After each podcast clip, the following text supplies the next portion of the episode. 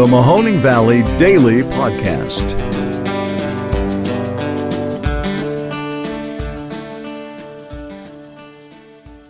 Hello, everybody. Welcome to another episode of the Mahoning Valley Daily Podcast. My name is Ron Cabuno. It is Wednesday, November 10th. Thank you very much for tuning in. We've got a, late edition show for you today. Turns out when the kid is sick, everything else stops. So, didn't have a show yesterday and I'm barely getting one out today because baby girl had a fever of over 104. Needless to say, mom and dad were a little bit concerned. We nursed her through the night and well, we tried to get her into the urgent care, and nothing is worse than when you can't get a hold of somebody at a place where you're trying to take a sick little kid. Well, when we weren't able to get a hold of somebody on the phone, we just hightailed it over there because we thought we'd be able to get an appointment.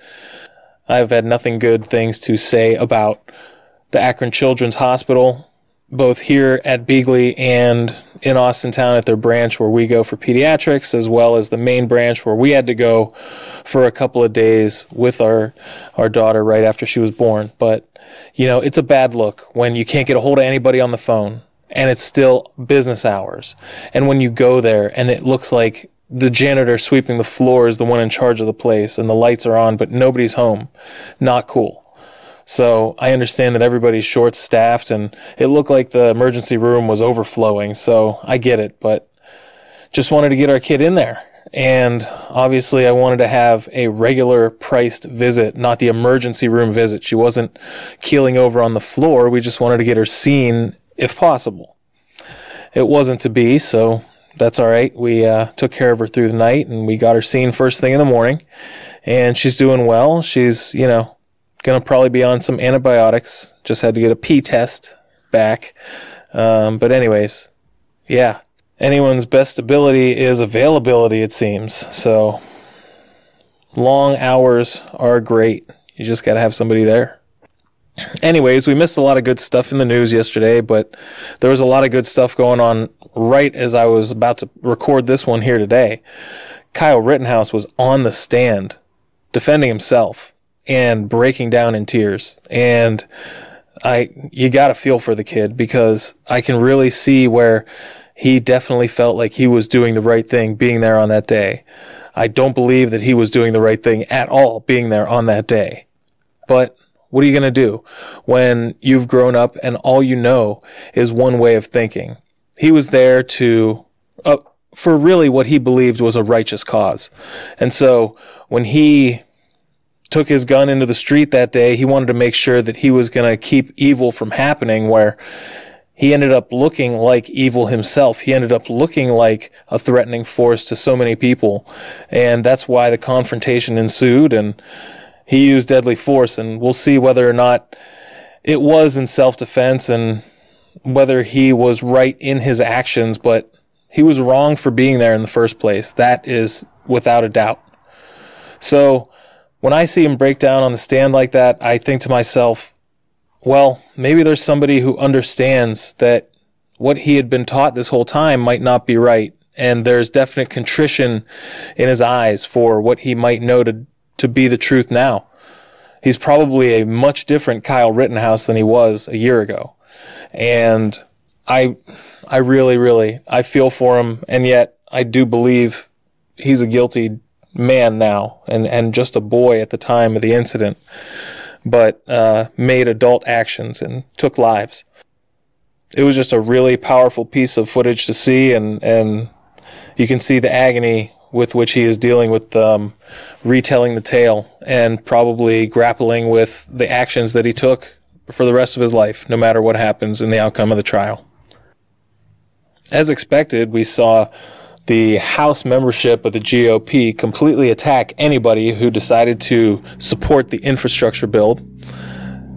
You know, it's kind of funny because there were actually more Republicans in the Senate, which has essentially a quarter of the members of the House, that supported the infrastructure bill on the GOP side. And isn't that absolutely amazing? Because you have people calling for the heads of everyone who decided to put country over party and vote for the bare minimum to get ourselves a leg up in terms of the hard built environment that we see around us. It's a really simple vote, and I'm sure they felt like it was going to be much more important to give Joe Biden a loss than to give the people in their districts a win. And they're wrong about that. They can do that the other 99% of the time. But when it just makes sense, and it's something that the leaders in your party in the Senate have already given you permission to vote for, in a sign to the American public that their legislators have not completely abdicated their responsibilities, you say no. Voting for infrastructure for this country is more egregious than sharing a video of someone purportedly killing one of your political rivals, which Louie Gohmert did, which House Leader Kevin McCarthy said he will not be doing anything about. This is absolutely sickening. This is the death of civility. It's happening right in front of our eyes, and I implore anybody who can do a thing about it to put someone in their place the next time they want to say, Let's go, Brandon. I know, right? It's hilarious. Ha ha. It means F Joe Biden. I get it, but you're not five years old, and you were crying a river when anyone wanted to say that about the orange guy. And now you have a secret code, and it's really cool. Unbelievable. That's what the deplorables would do. I thought we were better than that. And yet you have elected officials doing that, and airline pilots. Completely juvenile at every turn.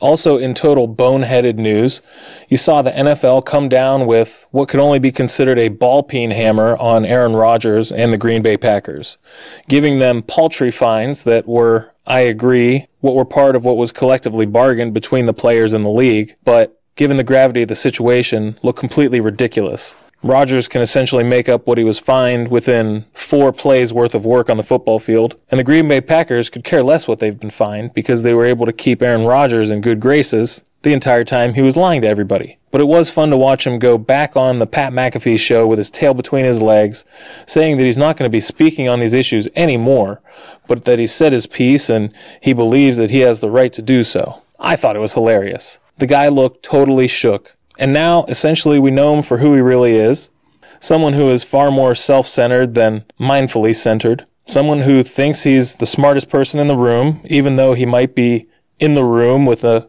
advanced immunologist, you know, that kind of person. And that's okay, but to him, I would now just say, shut up and dribble. One last thing, we are waiting to see whether Nick Chubb is going to be able to play this weekend. Come on, Nick. What were you doing? Testing positive for coronavirus. Now he's got to have two negative tests 24 hours apart so he can play in Sunday's game.